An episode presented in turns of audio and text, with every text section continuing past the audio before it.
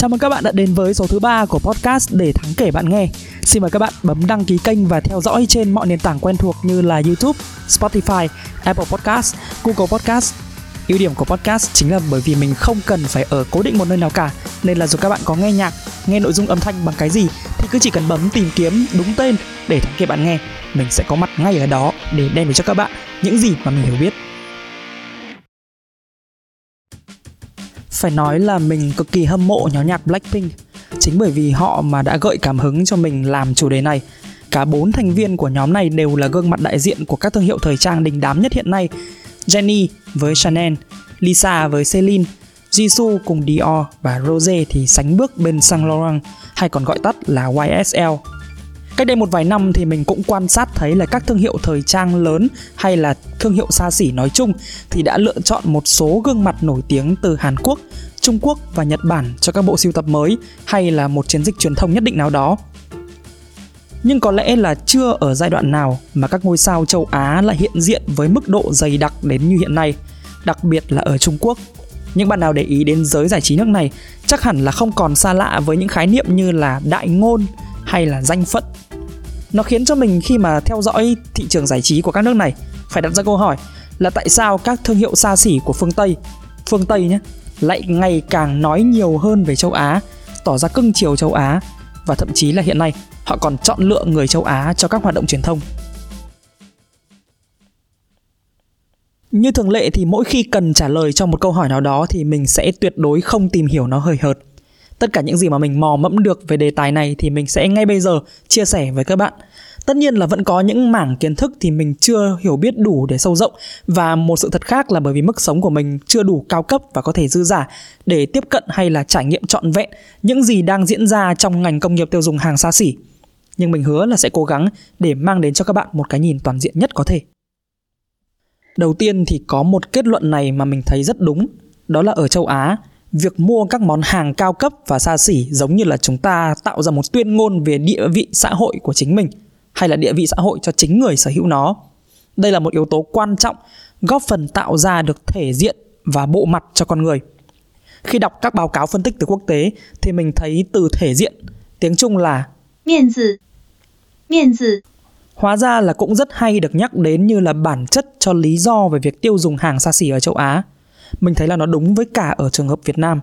Mặc dù ở thời ông bà, cha mẹ hay là ở thời chúng ta đi nữa thì nhận thức chung của xã hội rằng là bộ mặt con người thể hiện qua những thứ bề ngoài như là quần áo, giày dép, túi sách, trang sức hay là các món phụ kiện nhìn nó có vẻ đắt tiền hay rẻ tiền để đánh giá con người thì vẫn còn rất là sâu đậm.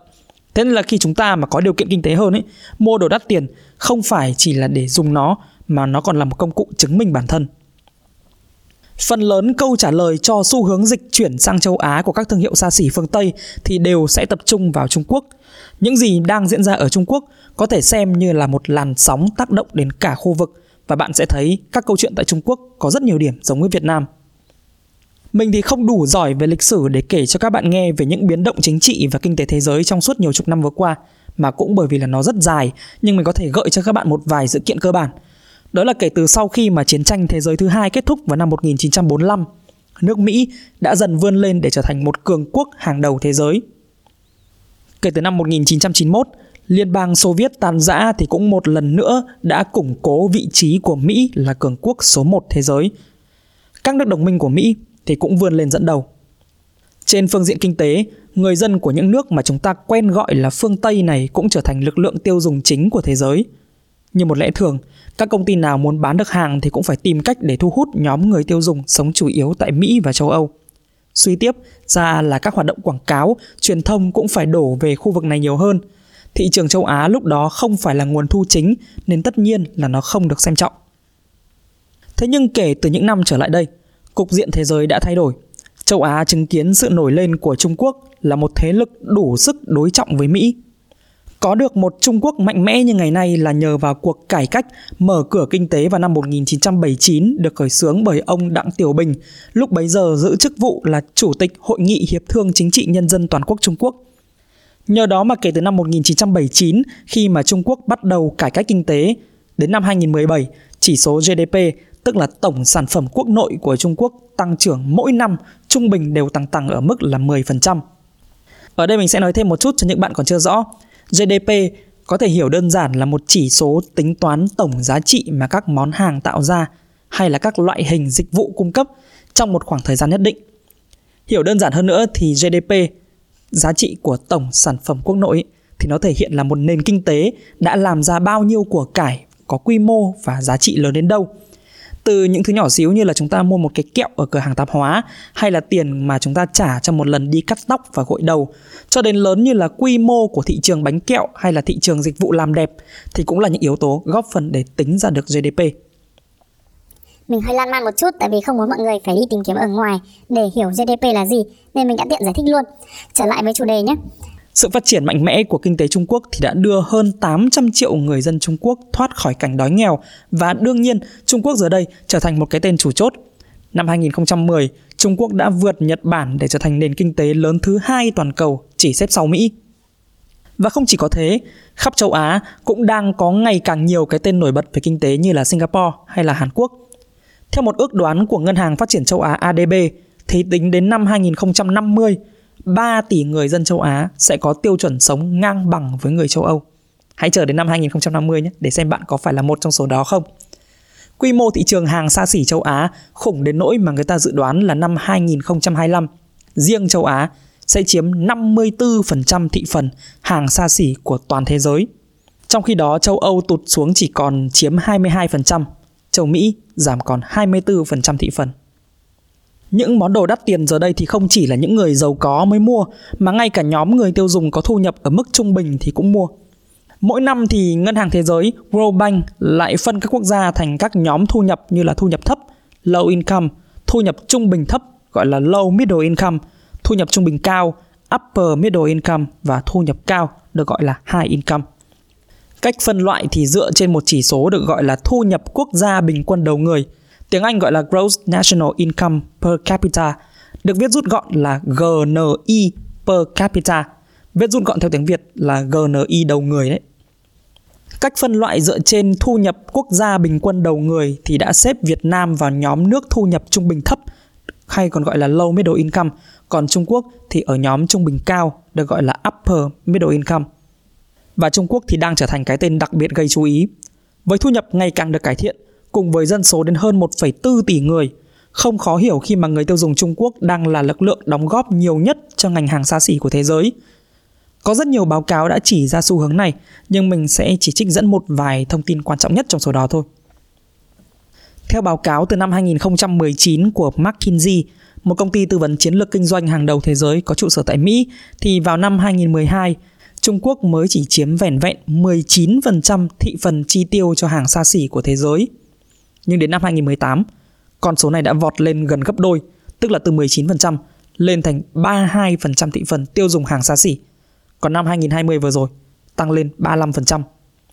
Theo ước tính thì đến năm 2025, người tiêu dùng Trung Quốc sẽ đóng góp tới 40% thị phần chi tiêu hàng xa xỉ cho thế giới. Bạn có tin được không? Chỉ một quốc gia, nhưng số tiền họ chi ra cho những sản phẩm đắt tiền về may mặc, phụ kiện, đồng hồ, trang sức hay là mỹ phẩm bằng đến 40% của cả thế giới. Sức tăng trưởng này được nhận định là chủ yếu nhờ vào sự bùng nổ của dân số có thu nhập trung bình cao. Trong giai đoạn từ năm 2018 đến 2025 thì ước tính là cứ mỗi năm số hộ gia đình Trung Quốc đạt thu nhập trung bình cao sẽ tăng trưởng 28%. Và cứ với đà này thì sẽ có 350 triệu người Trung Quốc có thu nhập trong cả hộ gia đình là từ 2.600 đến 3.900 đô la Mỹ mỗi tháng. Tức là nếu như chúng ta tính số người sống trong cùng một nhà là một hộ gia đình đó, mà tổng số tiền cả nhà đó kiếm được vào khoảng từ 60 cho đến 90 triệu đồng Việt Nam mỗi tháng, thì số người thuộc hộ gia đình đó mà kiếm được nhiều tiền như vậy được dự đoán sẽ là khoảng 350 triệu người. Tính đến tháng 3 năm 2021 thì Trung Quốc đang có tới 992 tỷ phú, nhiều hơn cả số tỷ phú của Mỹ và Ấn Độ cộng lại.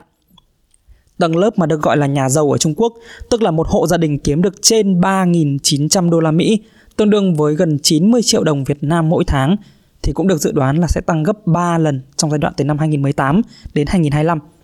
Như vậy, theo tính toán thì sẽ có 65 triệu người Trung Quốc được xếp vào nhóm giàu có hay tiếng Anh còn gọi là affluent class. Affluent ấy. Cái từ affluent. À, mình tra nghĩa mình mới biết từ này. Mình chỉ biết từ rich nhưng hóa ra là khi đọc báo cáo mình thấy có từ affluent, nó cũng có nghĩa là giàu có. Và ở viễn cảnh tương lai xa hơn thì người ta còn dự đoán là trong vòng 20 năm tới sẽ có thêm 400 triệu người Trung Quốc có điều kiện về tài chính để mua sắm hàng hóa xa xỉ.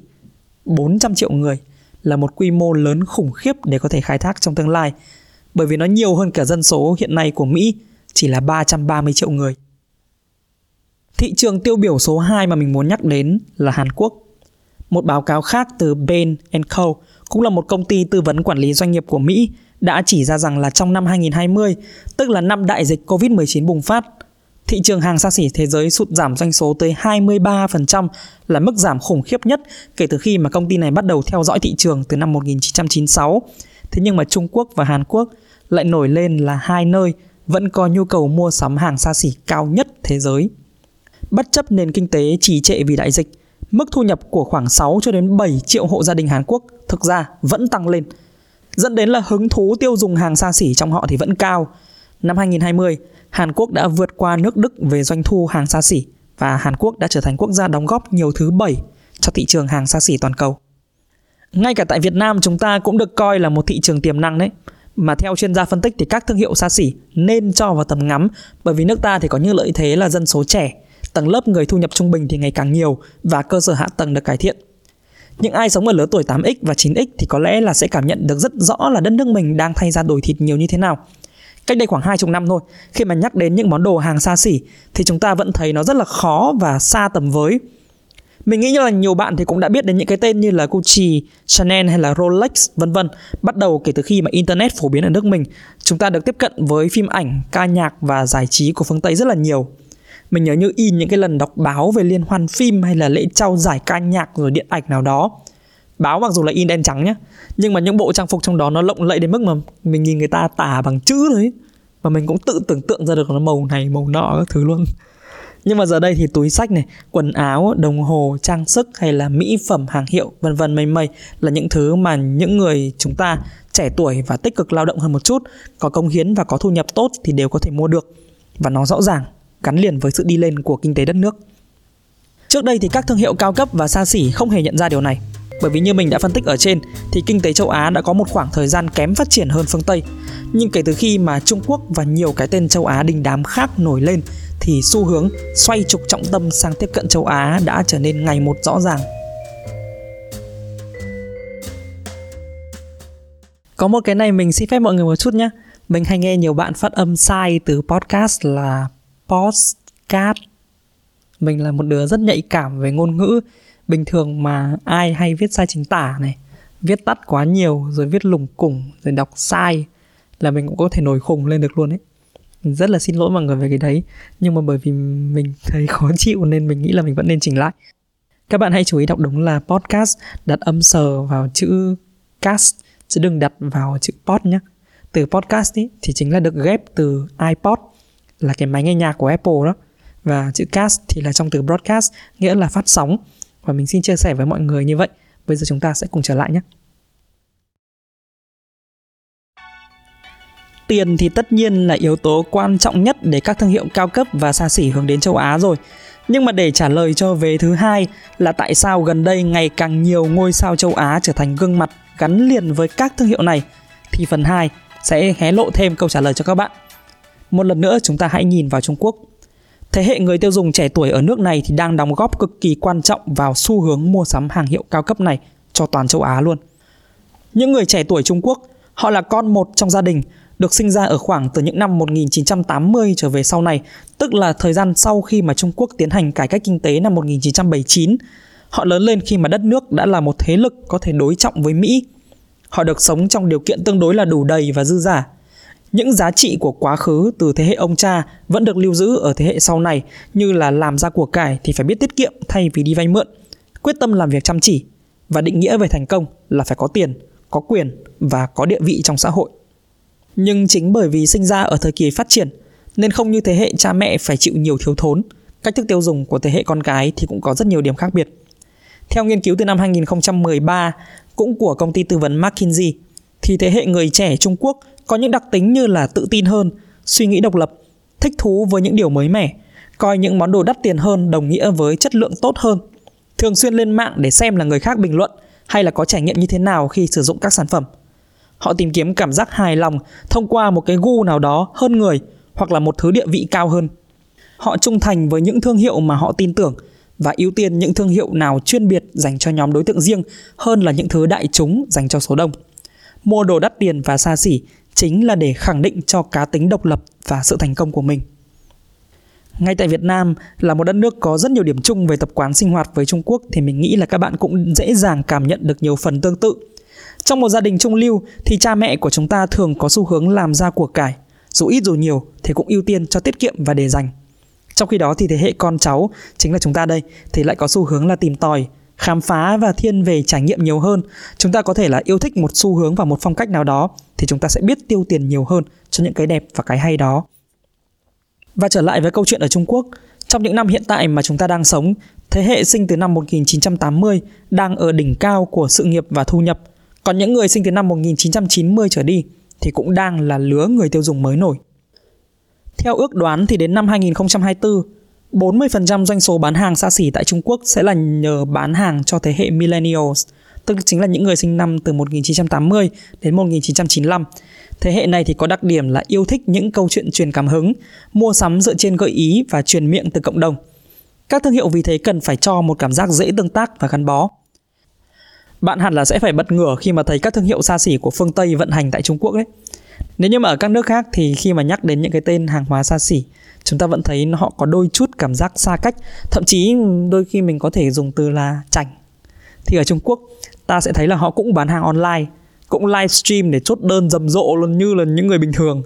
Rồi là sản xuất nội dung chuyên biệt cho từng nền tảng mà họ xuất hiện như là Tmall của Taobao, Weibo, WeChat, Douyin rồi là Little Red Book, vân vân.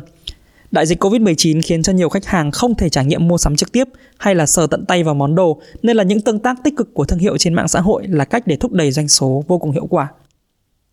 Và nhóm người tiêu dùng mới nổi sẽ dần chiếm tỷ trọng lớn hơn trong tương lai, chính là thế hệ Z, Gen Z hay Gen Z, tùy cách gọi của bạn thôi.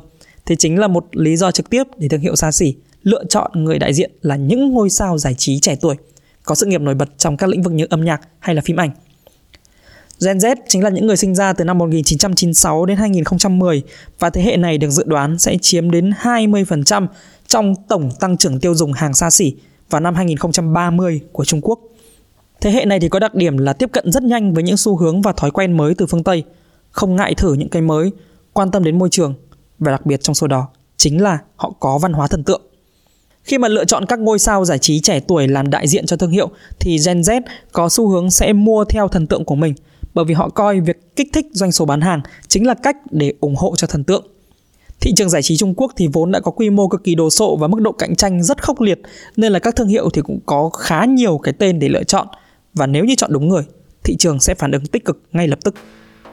Có một trường hợp này mình thấy thật đáng ghét nhưng mà buộc phải gọi tên đó chính là Ngô Diệc Phàm, Chris Wu.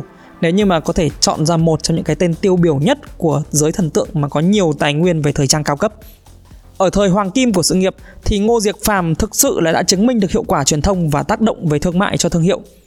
Mình có đọc được một bài viết và họ viết như thế này. Năm 2016, hãng thời trang Burberry lựa chọn Ngô Diệc Phàm làm đại sứ thương hiệu toàn cầu. Đây là lần đầu tiên mà thương hiệu này lựa chọn người Trung Quốc làm đại diện thương hiệu.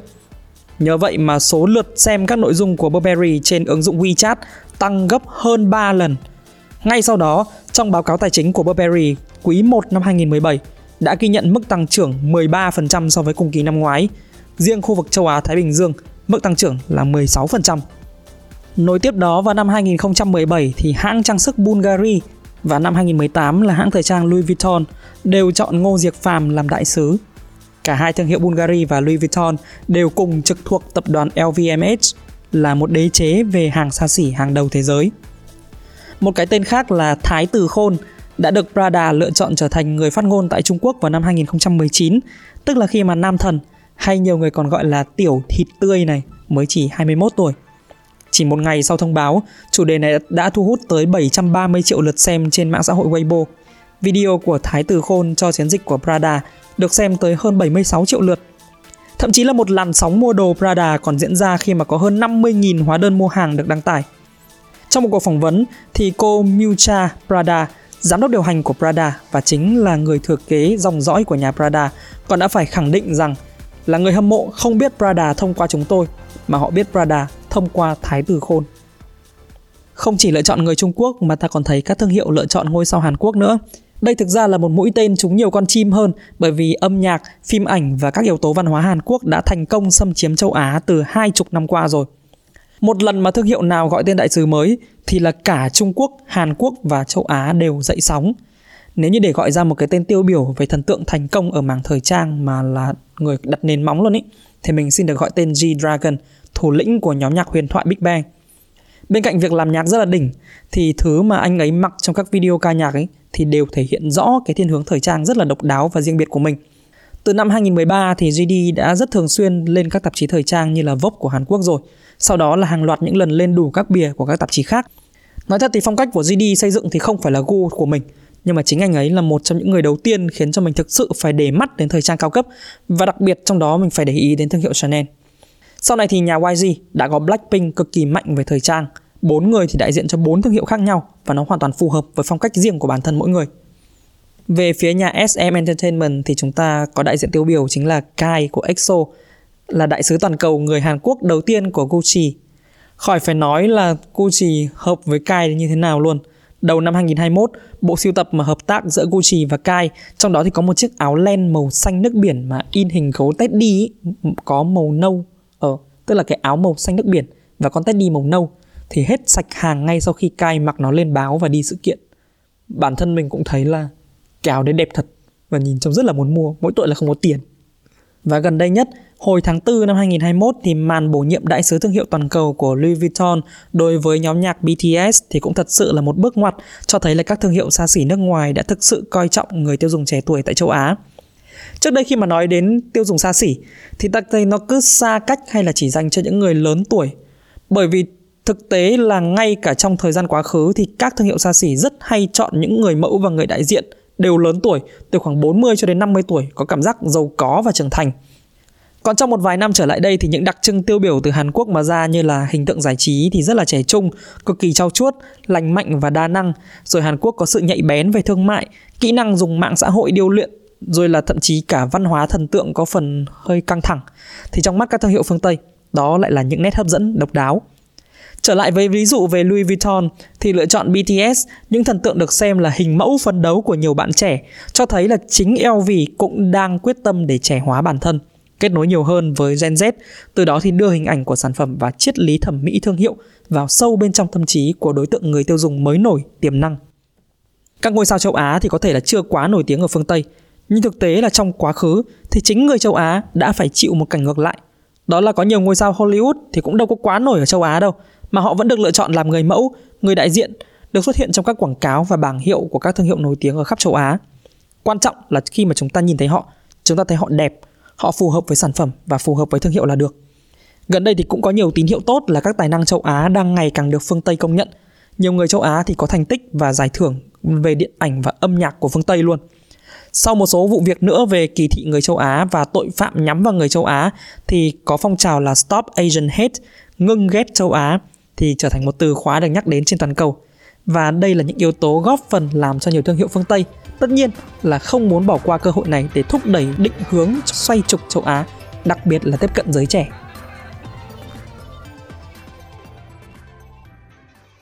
Hôm trước mình được hỏi là định hướng chính của kênh podcast này là gì phải có một chủ đề xuyên suốt chứ. Mình mới thấy là đúng thật đấy. Mình chẳng có một chủ đề gì cố định cả cho kênh này. Mọi thứ mình chia sẻ ở đây đơn giản là vì mình tìm câu trả lời cho một mớ câu hỏi về xã hội đang diễn ra trong đầu mỗi ngày. Nhân tiện khi đi tìm hiểu thì mình kể cho các bạn nghe thì cũng là để chúng ta cùng nâng cao hiểu biết. Mình có một thần tượng từ nhỏ là bác giáo sư Nguyễn Lân Dũng. Mặc dù chuyên ngành của bác Nguyễn Lân Dũng là về sinh học và nông nghiệp, nhưng mà những hiểu biết của bác về các lĩnh vực đời sống, khoa học chính trị, kinh tế hay là xã hội thì vô cùng rộng lớn. Nên là bác tham gia trong rất đa dạng các lĩnh vực công tác và được rất nhiều người mến mộ. Mình thì cũng muốn được như bác, chắc chắn là không được đâu, nhưng mà mình sẽ cố gắng.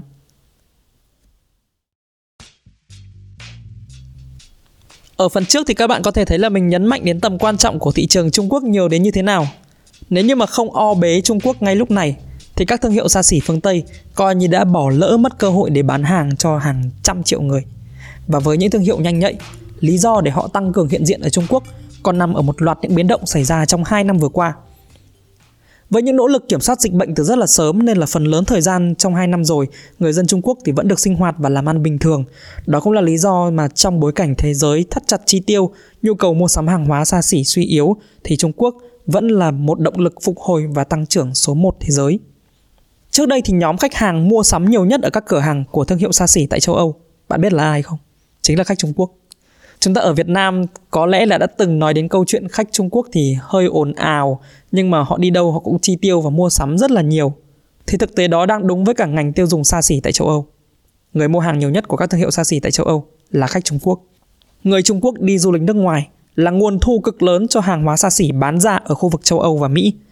Tuy nhiên thì kể từ đầu năm 2020 đến nay thì các quy định về đóng cửa biên giới, hạn chế đi lại ra nước ngoài vẫn còn đang được áp dụng nên tất nhiên là những chuyến du lịch để mua sắm bạt mạng tạm thời đã không còn nữa. Vậy thì làm gì để đáp ứng cơn thèm mua sắm đây? Câu trả lời chính là tìm đến những địa chỉ trong nước. Một biểu đồ trong báo cáo từ công ty tư vấn Bain Co cho thấy là vào các năm 2015 cho đến 2019 thì tỷ lệ chi tiêu mua hàng xa xỉ ngay tại trong nước của người tiêu dùng Trung Quốc chỉ loanh quanh từ 23 cho đến 32% trên tổng số tiền mà họ đã chi ra để mua sắm hàng xa xỉ khắp thế giới. Đến năm 2020, tỷ lệ này nâng lên tới 70 cho đến 75%, tức là trong giai đoạn hạn chế đi lại năm ngoái thì 3 phần tư số tiền mà người Trung Quốc bỏ ra cho mua sắm đắt đỏ đã diễn ra ngay trong lòng đất nước. Bên cạnh ba tụ điểm mua sắm hàng đầu là Bắc Kinh, Thượng Hải và Thẩm Dương thì tín đồ mua sắm gần đây còn hay đi thành phố Tam Á là một thành phố nằm ở đảo Hải Nam chính là cái đảo to to mà nằm gần Việt Nam các bạn. Đây được coi là Hawaii của Trung Quốc, là một thiên đường về du lịch giải trí và đặc biệt là con át chủ bài ở đây chính là mua sắm miễn thuế. Mua sắm miễn thuế này không phải là cho người nước ngoài nhé, mà là miễn thuế nội địa. Trước đại dịch thì Hàn Quốc vốn nổi danh là điểm mua sắm miễn thuế lớn nhất trên thế giới. Nhưng mà bây giờ thì chúng ta đâu có được đi lại dễ dàng như thế đúng không? Nên là thành phố Tam Á ở đảo Hải Nam bỗng nổi lên trở thành một lựa chọn số 1. Mỗi khách du lịch ở đây được mua đồ với mức giới hạn để được miễn thuế trong mỗi năm là 100.000 nhân dân tệ. Tương đương với một năm chúng ta sẽ có khoảng hơn 350 triệu đồng để mua sắm. Có mua đến vài cái túi hiệu mình nghĩ là cũng đủ. Ừ. Chắc là vài cái túi, vài cái áo rồi là một đôi bạn nào đấy có người yêu mua cho đôi bông tai ừ, cũng được ấy. Tất cả đều được miễn thuế.